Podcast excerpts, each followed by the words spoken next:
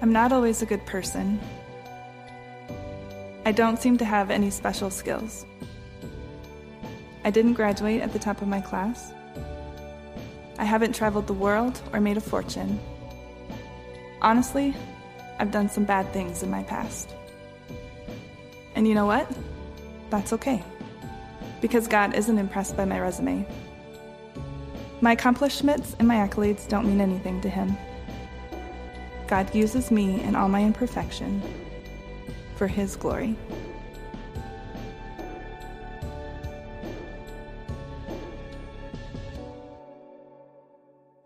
Amen. We are finishing up our sermon series entitled, Could It Be That God Could Use Me? with a message that I've entitled, What Do You Do When You Don't Know What to Do?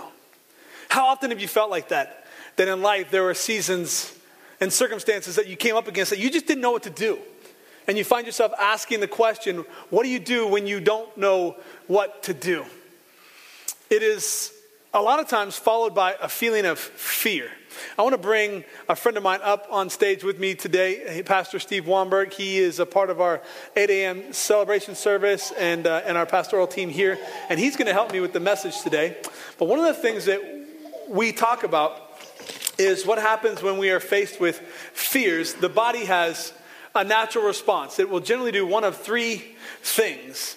The first thing that'll happen as a body encounters something that is considered a threat is their body will be filled with, with endorphins and with chemicals that will help them react. And they're going to react one of three ways. So they'll see a, a, a threat.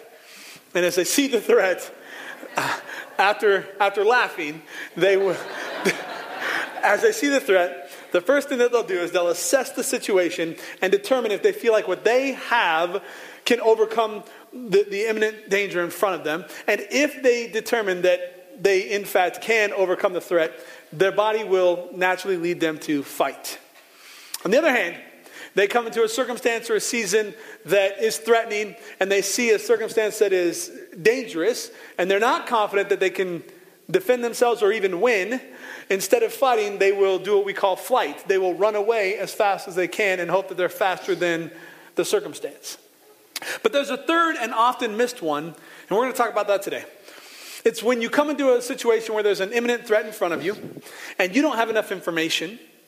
You don't know if you can overcome your foe or if the foe is going to beat you, so you don't know if you should fight or if you should run away. What happens in these moments when you don't know what to do is you freeze. You don't fight, you don't flight, but you freeze. And that's where we ask and answer this question What do you do when you don't know what to do? And what I find in faith is all too often on the heels of our It Takes a Village series, where we learned about this collective of Christians called a community, and that we all have a part to play in this collective, that people will often freeze.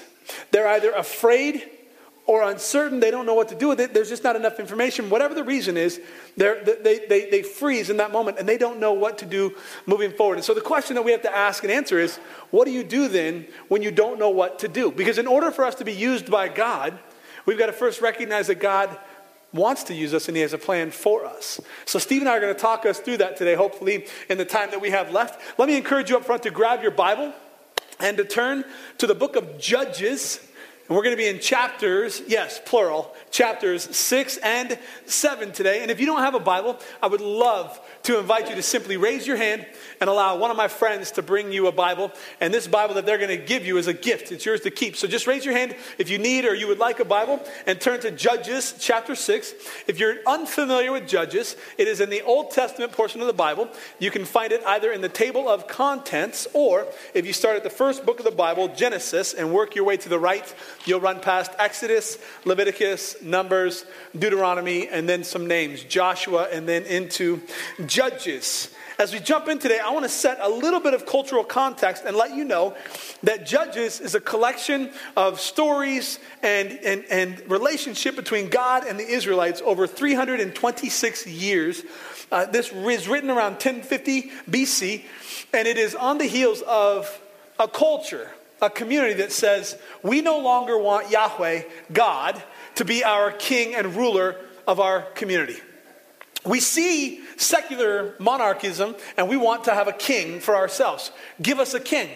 And there's this battle that takes place between God and the Israelites, where the Israelites are being disobedient and God's calling them back unto himself, but they're insistent that they want a king to call their own.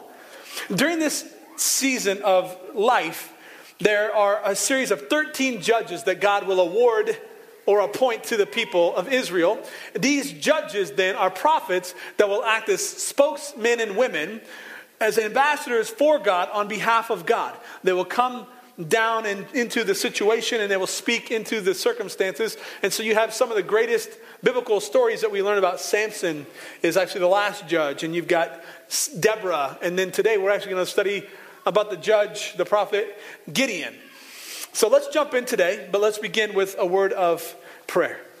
Gracious Heavenly Father, I thank you for community. I thank you for this morning that we have already been able to celebrate these beautiful babies that have been dedicated to your service and for these families that have committed themselves to Christ. I pray as we jump into worship now through the public reading of Scripture and through intentionally unpacking what you have for us, that we would get out of the way so that you would be elevated, God, that what we do would be for your glorification and for the edification of the body. I pray that you would enlighten us, that you would open up our hearts and minds, and that as your word goes out, that you will draw us unto yourself. And Father, I pray that over these moments we have together, that the words of our mouths and the meditations of our hearts would be a pleasing gift to you. Redeem it for your glory, Jesus. And as we encounter you, I pray that our lives would never be the same again. In Jesus' name, amen. amen. What Steve and I are going to do is we are going to read and work through this passage of Scripture together, and then we're going to spend some time unpacking it as we go. A little bit different, a lot of fun. So let's jump in today. Gideon is introduced in Judges chapter 6, beginning in verse 1. And it says this The Israelites did evil in the Lord's sight. Stop. This is known. Steve, would you grab that slide for me? Sure. Thank you, Vanna. Wait a minute. Man, you're, you're, a little strong there, fella. Calm down. Dude. You, you got me amped with the, yeah. It says the Israelites did evil in the sight of the Lord. For 326 years, we're going to learn about the cycle of sin between the Israelites and God. For 40 years before what we're going to read, the Israelites were living in a period of peace. Historically, there were no wars, they were at peace within the community and within the surrounding area. But what often happens when we experience peace is we actually misrepresent peace and we replace it with apathy. We become apathetic to our relationship with God and we allow the things of the world to influence us. What that leads to is idolatry. Idolatry is a sin of removing God and replacing Him with something or someone. In this case, it's idol worship. The Israelites had given themselves over to cultural worship. They had begun to identify with the practices of the people of the land. They were cohabitating in the promised land because they hadn't fulfilled God's promise not because God was short on his promise, but because they weren't entirely obedient. So they're cohabitating with several other people groups, and they're adopting their ways in place of a right relationship with God. In this sin and brokenness, it leads to a period of crying out to God My God, why have you forsaken me? Where are you at?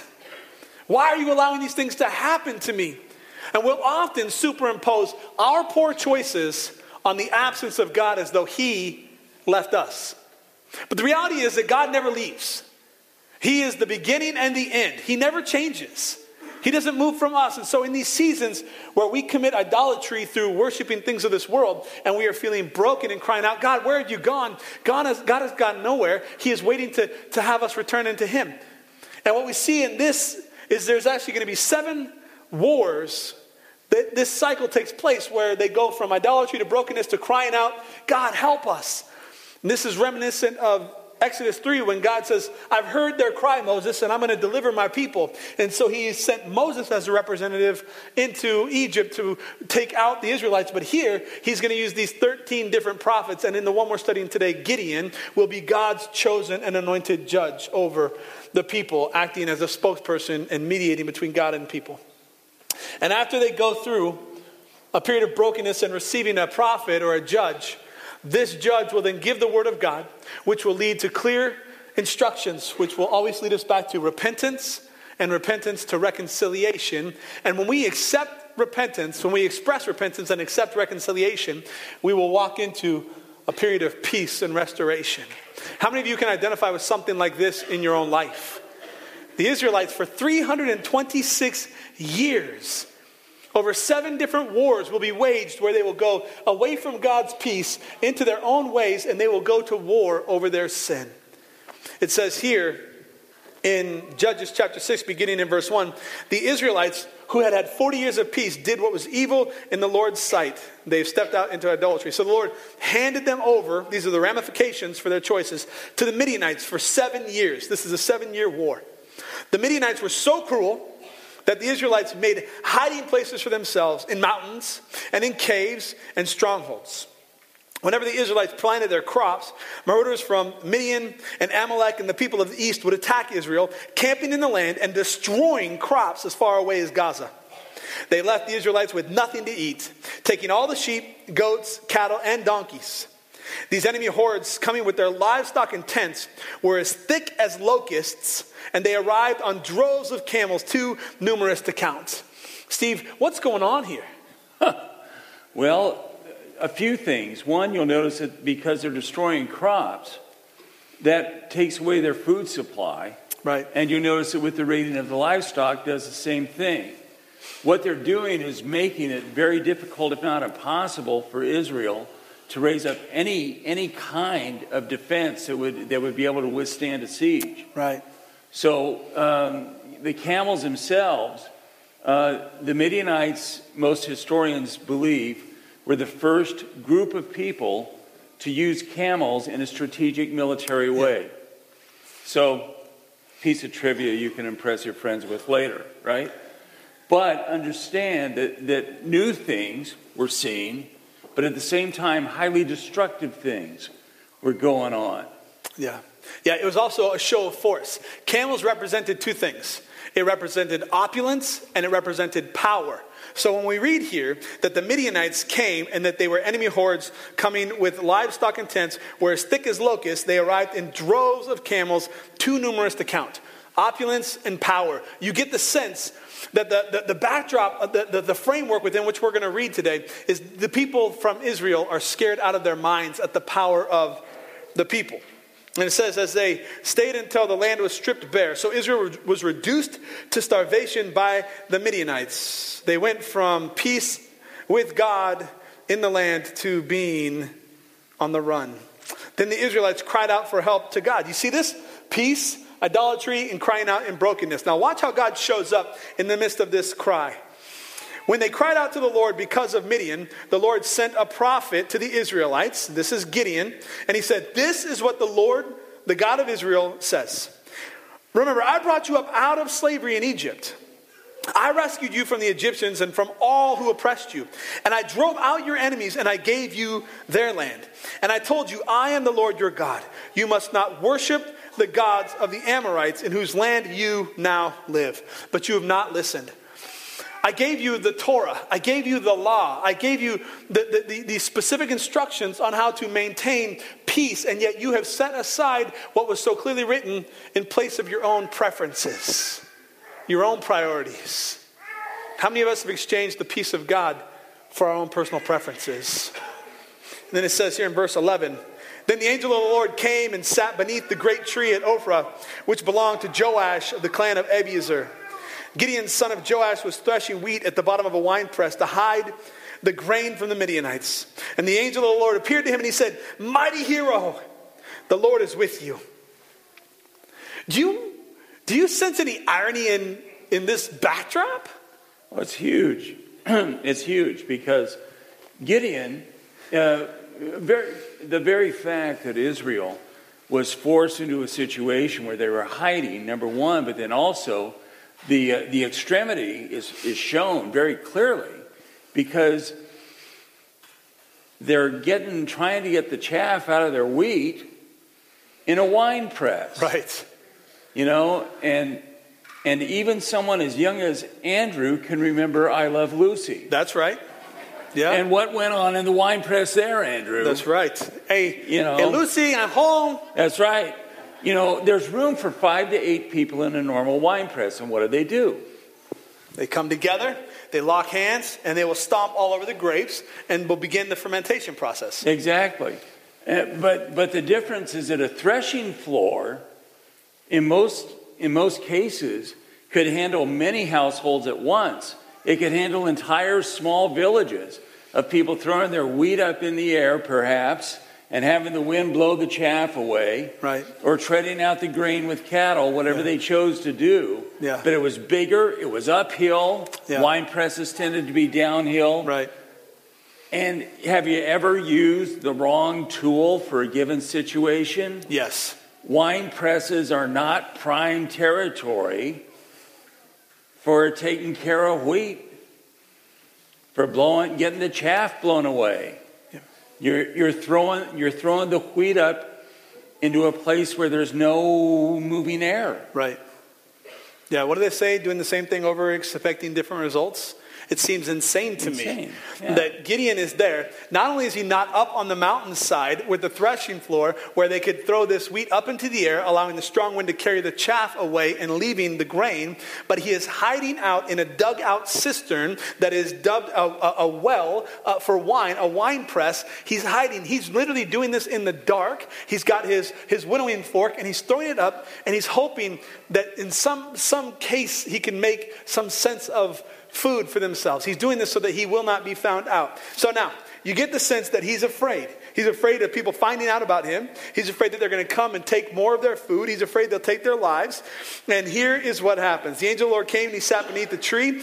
Gideon, son of Joash, was threshing wheat at the bottom of a wine press to hide the grain from the Midianites. Verse 12 The angel of the Lord appeared to him and he said, Mighty hero, the Lord is with you. Oh, it gets better.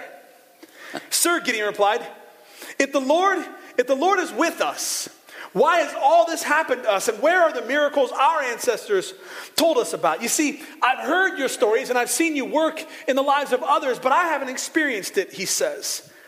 Didn't they say the Lord brought us out of Egypt? But that hasn't been my experience. But now the Lord has abandoned us and handed us over to the Midianites. What he's doing is he's playing the victim where the people have stepped out of community with God. He's pointing the finger at everybody else for all the things that are going on with him. But then check this out, verse 14. Then the Lord turned to him and said, Go with strength that you have and rescue Israel from the Midianites. I am sending you. But Lord, Gideon replied, How can I rescue Israel? Because my clan is the weakest of the whole tribe of Manasseh, and I am the least of my entire family. Two things are happening here. The first is we see that God is at work in us before we begin. Amen. There's an identity shift, right? Huge, huge. Never take it lightly when, when someone is called any given title or the name changes, for instance, from Jacob to Israel, Right. from Saul to Paul. That, that, that should be a flag in the scriptures to say, take a look, take a look and watch this. Gideon being called mighty hero is a sad irony, probably to Gideon. It's like, you know, I'm hearing this, and it's either God or I really had bad anchovies for lunch. Right. Uh, the, the, the point going forward is that God is about the business, as, as you said, because He's at work Right. before we begin, of saying, Gideon, time for an identity change. Gideon, Gideon, mighty hero, Right. get used to that Right. because not only is your name going to change, your circumstances are about to change, and you're about to change. Here's the point if you're not liking change, you know, be careful what you ask of God. Okay. Right. No, that's good. Uh, Midian is, is pressing in. Gideon is in the bottom of this wine press. God looks into his life and he speaks to him and he identifies him not by anything that he's done, but who he says he is. And he says, You are a mighty hero. And Gideon Gideon doesn't realize it, but God is at work in him before Gideon begins. This is theologically called prevenient grace. This is God at work in us before we recognize it or respond to it. God at work in us, called prevenient grace, is before we recognize it or respond to it. And so Gideon is just surrounded by his circumstances, and as as God speaks to him, he feels that this is preposterous. How could you call me a mighty hero? Look at me. I'm hiding out here in a wine press because I'm afraid of my life. I'm afraid of, of getting this food that I'm just trying to make some sense of getting stolen from me. How can you call me a mighty hero? In fact, I'm from the tribe of Manasseh, which is the least of all Israel, and I'm the weakest link in the tribe. There's no way. But then listen to what God says Gideon, go with what you've got. You see that? Check this out. Verse 14. 14. Then the Lord turned to him and said, Go with the strength you have and rescue Israel from the Midianites. I am sending you. Where Gideon wants to superimpose on God all the reasons he's not qualified, God says, Go with what you've got. Go with your brokenness. Go with your baggage. Go with your background. Go with what you've got. I am sending you. I am going before you. You've already won the victory. But how many of us, how many of us are so overwhelmed by our circumstances that we superimpose on God why he could never use us? When all the while God is saying, I've got a plan and a purpose for you. Plans to prosper you, not to harm you. Plan to give you a hope and a future. I'm going to use you. God is at work in you before you begin. And God is charging you to go with what you've got. You don't have to come to church and have to go through the steps one, two, and three, and the next steps four and five, and have it all figured out and have an appropriate platform from with which you can be obedient to what God's called you to. You go with what you've got. Well, that's it. And if if we apply that very practically, at what point is enough enough? Right. When would you ever start if you waited for circumstances to fall into place in a way you thought was right, rather than launching out in obedience to what God has already told you should happen? Yeah, that, that's a tough one for those of us who live in relative comfort in the American church. Right. Come We're on. used to having things set up. Yep. We're used to having things ready to rock. And here's Gideon, huh, caught in a wine press, threshing wheat, in hiding. Yeah. And God's saying, Go with what you got. And Gideon looks around, he says, Yeah, Right. Right. what's that? Yeah. And Well, we're about to find and how many of us feel like that? If we're being completely Yeah. honest, we do an inventory of our lives, of our history, of the tools and resources we have available to us, and we ask the question, God, you could you really use me? You want me to, to, to go with what I've got? Well, check out what check out what transpires as Gideon steps into what God has for him. Verse 16 says, The Lord said to him, I'm going to be with you. And you're going to go destroy the Midianites as if they were fighting against one man. And Gideon replied, If you are truly going to help me, show me a sign to prove that it is really the Lord speaking to me. Don't go away until I come back and bring my offering to you. Now I want you to hold on to this. Gideon presses back into God and he says, Show me something. And God answers, I'm going to stay here until you return. So Gideon hurried home and he cooked a young goat with a basket of flour. He baked some bread without yeast. Then, carrying the meat in a basket and the broth in a pot, he brought them out and presented them to the angel who was under the great tree. And the angel of God said to him, Place the meat and the unleavened bread on this rock and pour the broth over it. And Gideon did as he was told. Then the angel of the Lord touched the meat and bread with the tip of the staff in his hand, and fire flamed up from the rock and consumed all that he had brought, and the angel of the Lord disappeared. Does that sound familiar? It You know, should. think about it. I mean, it should. You know, you remember Elijah on Mount Carmel, 1 Kings 18? He sets out, he sets out the meal, he sets out the sacrifice, uh, and in contrast, again, to the prophets of Baal, again, Yeah. You know, God torches the sacrifice, consumes it totally, consumes water that was poured over the sacrifice, 10 big jars worth, Insurmountable odds. and yet God delivers. Right. And, and, and the prophet, the obedient guy, is, is, is proven. It's So- something to think about. Well, we have to ask and answer this question. Yeah. We predicated this whole message today on the concept and the question what do you do when you don't know what to do?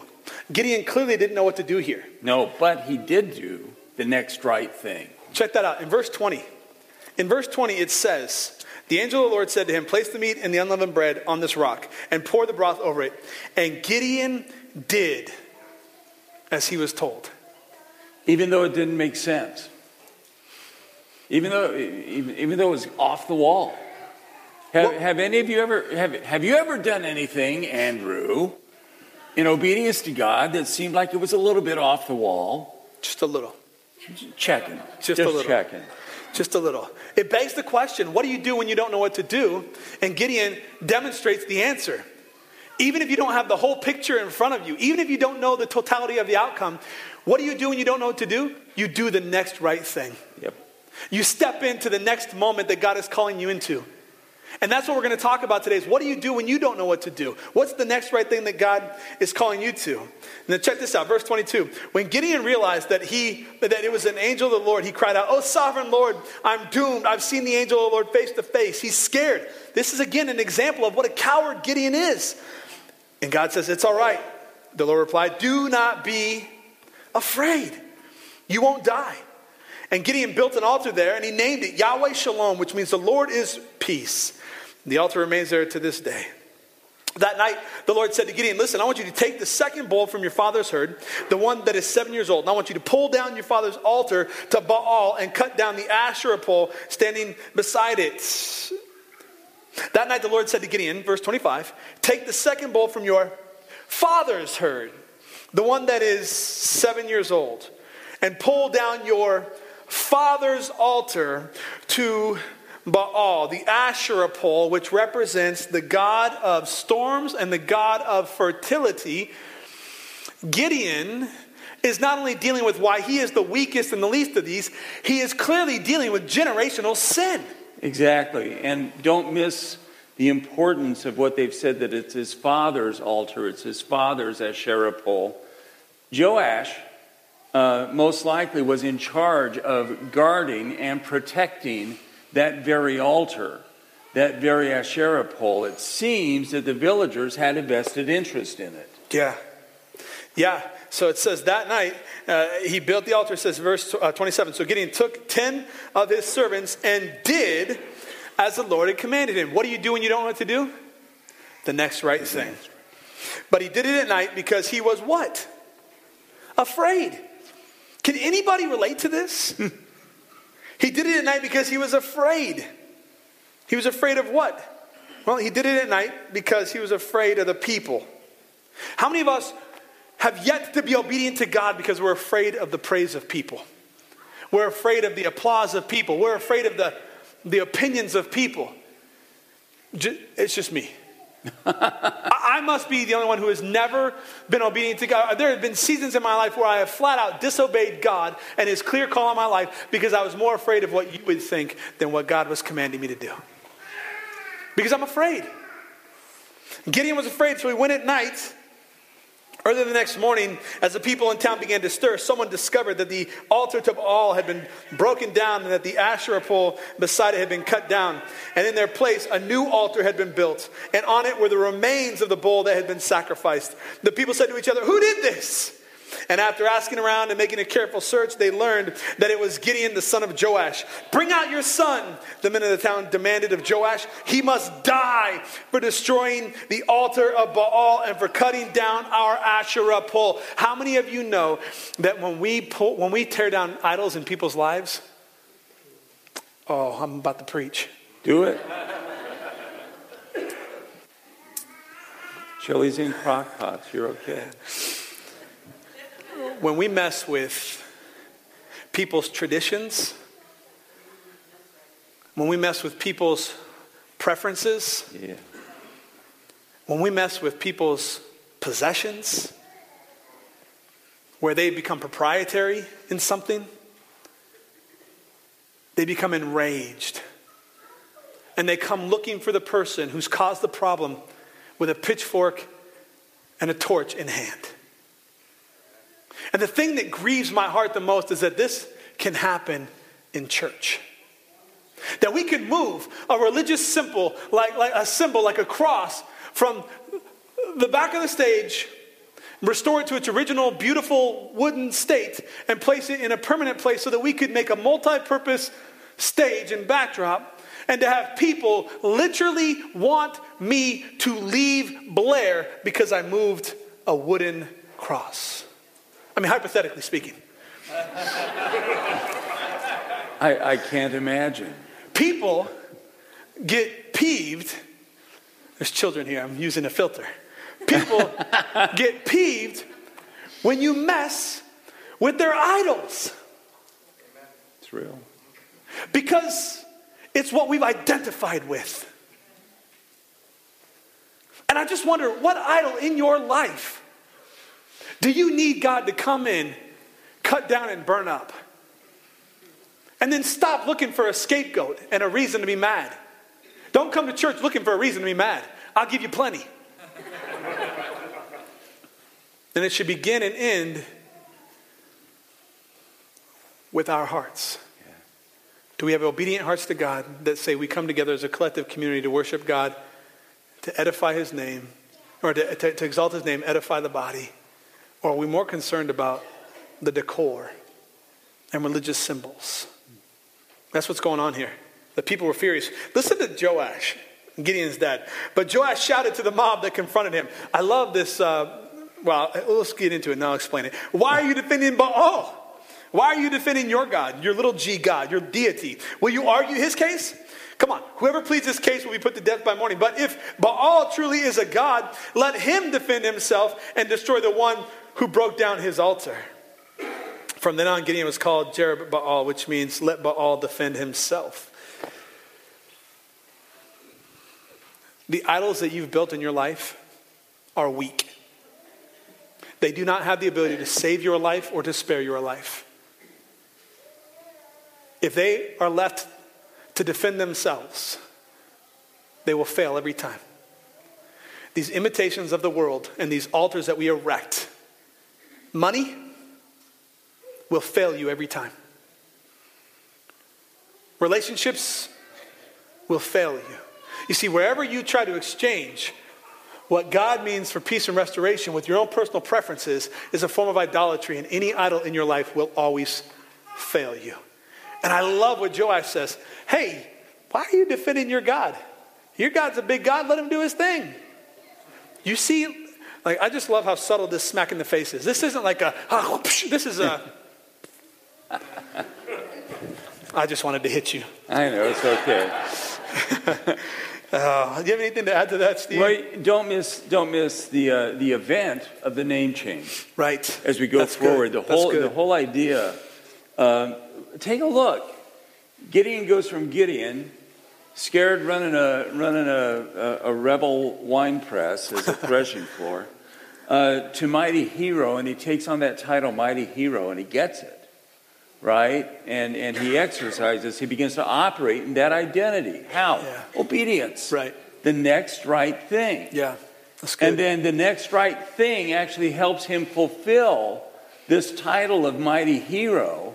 And it gets really specific from that point forward because then he becomes, watch out, Jerubbaal, the destroyer of Baal. right. Yeah. Ooh. Yeah. Ooh, kind of kind of makes you think of, of Conan the Destroyer, doesn't it? Yeah. Gideon the Destroyer. This is another example of, uh, of no longer self describing and beginning to have, I, find your That's right. identity in what God says about you. Huge. Quit superimposing your self description on God and begin to adopt what God says about you. That you are fearfully and wonderfully made, created with His plan and His purpose in mind. That you are a co heir with Christ, the daughter of the King. So uh, soon afterward, the armies of Midian and Amalek and the people of the east formed an alliance. They had a coalition. This is no longer just one army, it's three against Israel and crossed the Jordan, camping in the valley of Jezreel. Then the Spirit of the Lord took possession of Gideon. What this is, is when we surrender our lives fully to the power of God and come under the authority of God, we are indwelled with the Holy Spirit, and the Holy Spirit then we are gifting or giving authority to the Spirit to lead our lives. The Holy Spirit comes over Gideon, and he blew a ram's horn as a call to arms. And the men of the clan of Abiezer came to him. And he also sent messengers throughout Manasseh, Asher, Zebulun, and Naphtali, summoning their warriors, and all of them responded. Then Gideon said to God, Hey, listen, God, if you're truly going to use me to rescue Israel as you promised, prove it to me this way. I'm going to put a wool fleece on the threshing floor tonight. And if the fleece is wet with dew in the morning, but the ground is dry, then, then I'm going to know that you're going to help me rescue Israel as you promised. And that is just what happened. When Gideon got up early the next morning, he squeezed the fleece and wrung out a whole bowl full of water. But then Gideon said to God a third time, Please don't be angry with me, God, but let me make one more request. Let me use the fleece from for the one more test. This time, let the fleece remain dry while the ground around it is wet with dew. So that night, God did as Gideon asked, and the fleece was dry in the morning, but the ground was covered with dew. And the Lord's anger raged against Gideon for his faulty faith. Except that's not what Scripture says. Nowhere will you learn here that God gets angry with anybody for ever asking God to show up in their lives. We have this idea, theologically, the Bible says, You shall not put your Lord your God to the test. And somehow, us, us asking God to show up, us confessing that we have doubts in our faith, we think that's putting the test of, of God, that we're, we're, we're putting our, test of, uh, our faith to test. That's not what theologically it's addressing. When it says, You shall not put your Lord your God to the test, it's talking about idolatry. It's talking about testing God against the, the, the, the, replacing God with the things of this world. I mean, think about some of the greatest heroes we celebrate in the faith. Think about one of Jesus' closest disciples and friends, followers, was a man named Thomas. And Thomas, Didymus the twin, he came and he heard from everybody else that Jesus had been resurrected. But you know what he said? That's not been my experience, that's your experience. And I won't believe it unless Jesus shows up to me. Unless I can see where his nails were pierced through his wrists or I can touch his side. And you know what it doesn't say? It doesn't say that Jesus showed up and shunned Thomas. It doesn't say that he cast him out. What it says was he showed up and he, arms wide open, said, Thomas, come to me. Look, here's where I was pierced for your transgressions. Here, touch my side. And Thomas believed. Oh, what about the Apostle Paul? Paul, who said, Lord, I believe, yet in my unbelief, help me. God doesn't expect that we have it always figured out. God does expect that we'll be authentic in our doubt. God doesn't expect that we will always have it figured out. God does expect that we will be authentic in our doubt. In those moments where you're afraid, quite simply, the greatest prayer you could pray is God, show up. I need you to show up in my life right now right now. Quit beating yourself up if you've ever doubted God. You lose a loved one. Your marriage falls apart even though you've done everything you've tried to do to make it work. You've gone into bankruptcy. You physically are at your wits' end. You've gone to every doctor and you've been prescribed every medicine. And right now you're just questioning everything. God is bigger than our faulty faith. Amen? Yes. Amen. Chapter 7, beginning in verse 1. His new identity. So Jerubbaal, that is Gideon, and his army got up early and went as far as the spring of Harod. The armies of Midian were camped north of them in the valley near the hill of Moreh. The Lord said to Gideon, You have too many warriors with you. And if I let you all fight the Midianites, the Israelites will boast to me that they saved them by their own strength. Anybody ever do that? Beg God to rescue them, and then when something goes well, they take full credit for themselves? No? The Lord said, You got too many, too many guys, and if I let you do this, you're going to take credit. Therefore, verse 3 tell the people, whoever is timid or afraid may leave this mountain and go home. So 22,000 of the men went, leaving only 10,000 who were willing to fight. You talk about having your hopes deflated. And this was customary for battle. This was actually really something that would take place on a regular basis. The commander of the army or the legion would go out and he would ask any of them who were afraid for that battle coming up to step out. Why? Because as long as you're operating under fear, you're a liability. And so they would let you step away. He didn't belittle them, he didn't cast them out. He just said, as long as you're operating under fear, you're a liability. And that day, 22,000 men walked away, leaving Gideon with 10,000. And Gideon is, he's doing a, a, census of his army. And he's looking around, he's counting heads, like, okay, yeah, um, okay, yeah. All right, 10,000, that's not bad. We still stand a chance against multiple armies, hundreds of thousands of men. But then check out what God does. The story goes on. It does. Verse 4 But the Lord told Gideon, There's still too many. You ever have a moment where God makes something really clear to you, but it doesn't seem clear to you? You know what I mean? Like where God made it clear to you, but it doesn't seem clear to, to you. At least not the way you see things or the way you would script it. This isn't the way that Gideon would have scripted it, so it didn't seem clear to him. He says, Bring them down to the spring, and I'm going to test them to determine who will go with you and who will not. When Gideon took his warriors down to the water, the Lord told him, Divide the men into two groups. In one group, put all those who cup water in their hands and lap it up with their tongues like dogs. And in the other group, put all those who kneel down and drink with their mouths in the stream.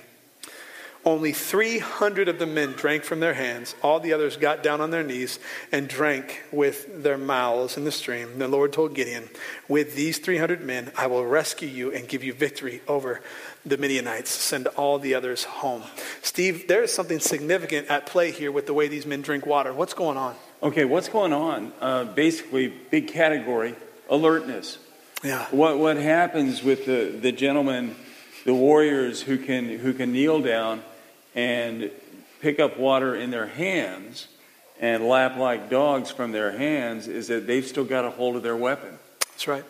They can still look around. If they lap the water straight out of the stream, they're on their stomachs, an easy target. They no longer have applicable strength behind any weapon they would carry. Right. And, you know, they relieve their thirst, but they might get killed in the process. But notice as well that it isn't an issue, again, of, of, of, God looking at the ones who get down on their stomachs and, and drink that way. He just says, you know, your muscle memory isn't right. That's right. But muscle memory is important as we go forth in discipleship. That's right. Absolutely. The habits we develop will make a difference. That's good. On how useful we are to the kingdom. Yep, that's good. That's good. Verse 8 so Gideon collected the provisions and ram's horns of the other warriors and sent them home, but he kept the 300 men with him. The Midianite camp was in the valley just below Gideon. That night the Lord said, Get up, go down to the Midianite camp, for I have given you victory over them. But if you're still afraid to attack, go down to the camp with your servant Purah. Listen to what the Midianites are saying, and you will be greatly encouraged. Then you will be eager to attack. And so Gideon heard from the Lord, and he drew his sword from his scabbard, and he ran down and he charged the enemy lines, and he went through them like butter, every single one of them, defeating the Midianites and the Amalekites and everybody else who got in their way. Except it doesn't say that either. Gideon had a choice. He said, If you're still afraid, the option that I'm giving you is to go down and I'm going to give you another sign. What does it tell us about Gideon? The fact that he still went down. How many times does God seemingly have to show up to prove himself to Gideon? Time and time and time and time and time again. And you know who gets exhausted with that? Not God, us. Do you know why we get exhausted with that? Because we are really intolerant of other people. But you know what the Bible says about God? That his mercies are new every morning. And that as far as the east is from the west, that's how far he removes our transgressions from us. And that God he, he answers us in our cries. So, what does Gideon do? In, it says, So Gideon went down to the edge with Purah of the camp, and the armies of Midian, Amalek, and the people of the east had settled in the valley like swarm of locusts. Their camels, again, opulence and power, were like grains of sand on the seashore, too many to count. So, what did Gideon do? Gideon crept up just as a man was telling his companion about a dream. Remember that God calls Gideon a mighty warrior. Listen, I cannot think of a more warrior sport than wrestling, primarily because I wrestled. And I want warrior. to, I just yeah. want to identify that way. Yeah. Beautiful thing. Yeah. yeah. I never went to the wrestling match or the wrestling mat and tiptoed to my opponent. I never went out there as the referee was standing there and my opponent was across from me and and then shook hands. That's not how I did it. I made a spectacle. I was like, I got bigger than the bear. I would do stupid things. I would slap myself all over the place. I would, yeah, like uh, I'd get out there, I'd go in the middle of the night, and I'm ready to go like this. We shake hands. I'd, I, I wouldn't even, I just kind of slap, and I was ready to go. I didn't know if I was going to beat that guy. In my head, I thought I was going to, but I wanted him to think that I was going to kill him. Midian is down there with all these other armies, and Gideon, who's this mighty hero, this mighty warrior, doesn't slap his chest, doesn't rattle his legs, doesn't even slap his face. He tiptoes because he's afraid. Sometimes following the will of God isn't, isn't starting with a massive step, it might just begin with a tiptoe. But the point is that we're being obedient to what God's called us to. Yeah. And here's what happens I want to apologize for that horrible display of whatever that was. it only scared me for a minute. the children are scared too, and I just pulled something. Oh. uh, well, then. I got to stretch before I preach from now on. Gideon crept up just as a man was telling his companion about a dream he'd had. You see, God speaks through dreams, not mm. spoke through dreams. God still speaks through dreams today. And the man said, In my dream, I had this dream, and it was a dream about a loaf of barley bread that came tumbling down in the Midianite camp. And if it hit a tent and it turned it over and knocked it on flat. The thing about the barley loaf that's hilarious is barley was the, was the bread of the peasants and the have nots. It was easy, it was cheap. His champion or his companion answered, Your dream can mean only one thing. God has given Gideon, son of Joash, the Israelite, victory over Midian and all the allies. And when Gideon heard this dream and its interpretation, he took the army by surprise and killed them all. It doesn't say that. It says that when he realized who God was and that he was a God of his promises, that he bowed down in worship. You see, our natural response when we encounter the living God is one of adoration and praise through worship. If we're not willing to worship, it might be a matter of whether we really know the one that's worthy of our worship. He bowed down and he worshiped. What happens then is Gideon goes back to his 300 men. He collects the armies and he says, Guys, God has already given us victory. The battle has already been won. And you see, that's the problem is most of us, we're so caught up in the, vi- in the battle that we don't realize the victory. We can't see how the story ends because we're so consumed with the, with the minutia in the middle.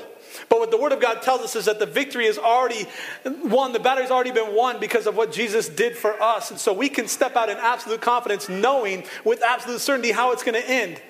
And Gideon runs down and he says, Guys, Come on, here's what we're going to do. We're going to divide up into three groups of 100. We're going to take our jars, we're going to take our torches, we're going to break the jars. You're going to say, a sword for God and a sword for Gideon. But here's what I need you to do. As we do this, I need you to keep your eyes on me. Watch what I do and follow me. You see, that's what happens is so often we're afraid to step into leadership and we're afraid to help out anywhere because we know that if we do, people are going to be watching us. And we're either afraid of failing or we're afraid of being found out. And the only way that I know how to combat being found out is to confess your sins first to God and then to find an accountability partner. This isn't unique. None of us should be afraid to have others follow us, but we should have the attitude of Paul. What did Paul say? Oh, Paul said, imitate me as I imitate Christ. That is, follow, follow, uh, follow me as I follow Jesus. That's right. That's exactly right. But all too often, we're so afraid of people following us because we're not following the one that we should be following. Yeah. So the army gets together and they've obviously seen enough from Gideon and from God now that they are willing to go to war with hundreds of thousands of men, just the 300 of them.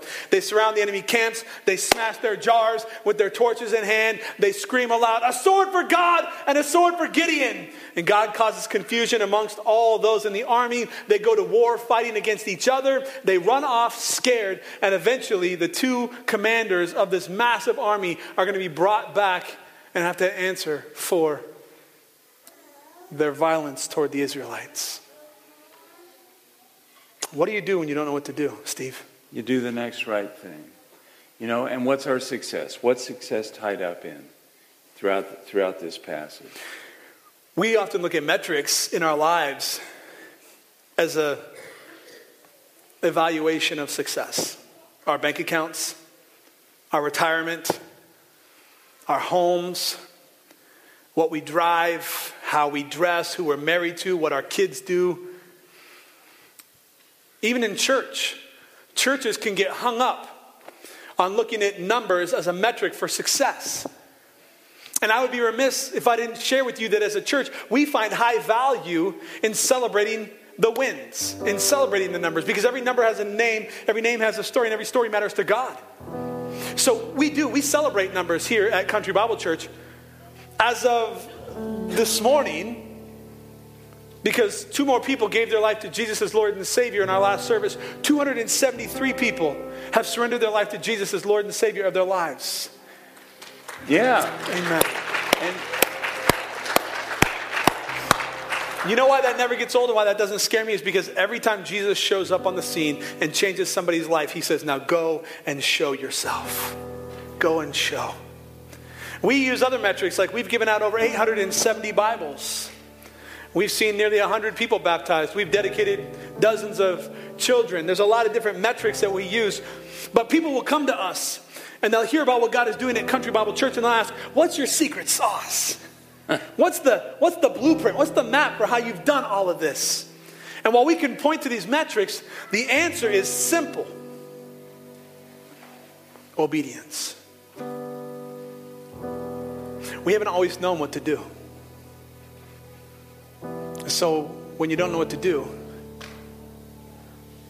you just do the next right thing. And sometimes that next right thing looks like a massive step, and other times it looks like tiptoeing. But you're always moving forward into what God wants you to do through simple obedience. And is it scary? Yes. It's it's frightful. It's it's overwhelming. It can be paralyzing if you allow it to be. I've operated much of my life in fear. My greatest fear what you think of me. This isn't just to preach real good right now. This is the truth. I fear what you feel about me. One of the hardest things that I've had to deal with in the last decade of my life was moving from a metropolitan area in Minneapolis because I knew God was leading us, but I didn't know how or where, and stepping into life in context and community of Blair, Nebraska. Coming in on the heels of the fourth church split in 47 years. Where I came in and people didn't like me and I didn't even know why. I'm new. How can you hate the new guy? and I was scared. I was scared of what it meant for my family because my children were being bullied at school because their dad was the pastor of Country Bible Church.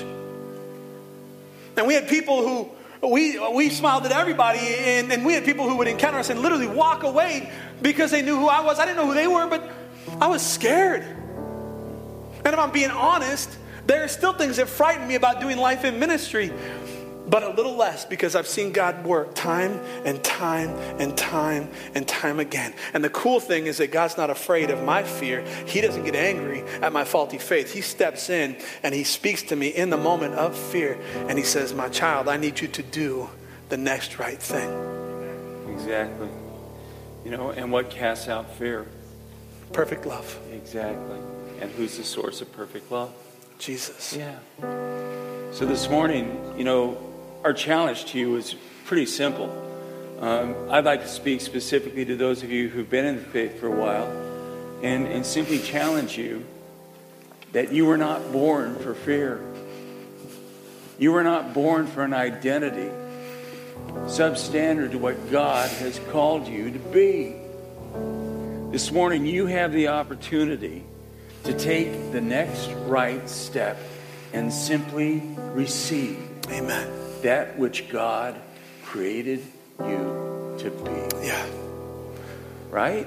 Amen. In a moment, we're going to go to prayer. I would encourage you to do that very thing. And if you want to talk about ramifications, that's why we're here. Amen.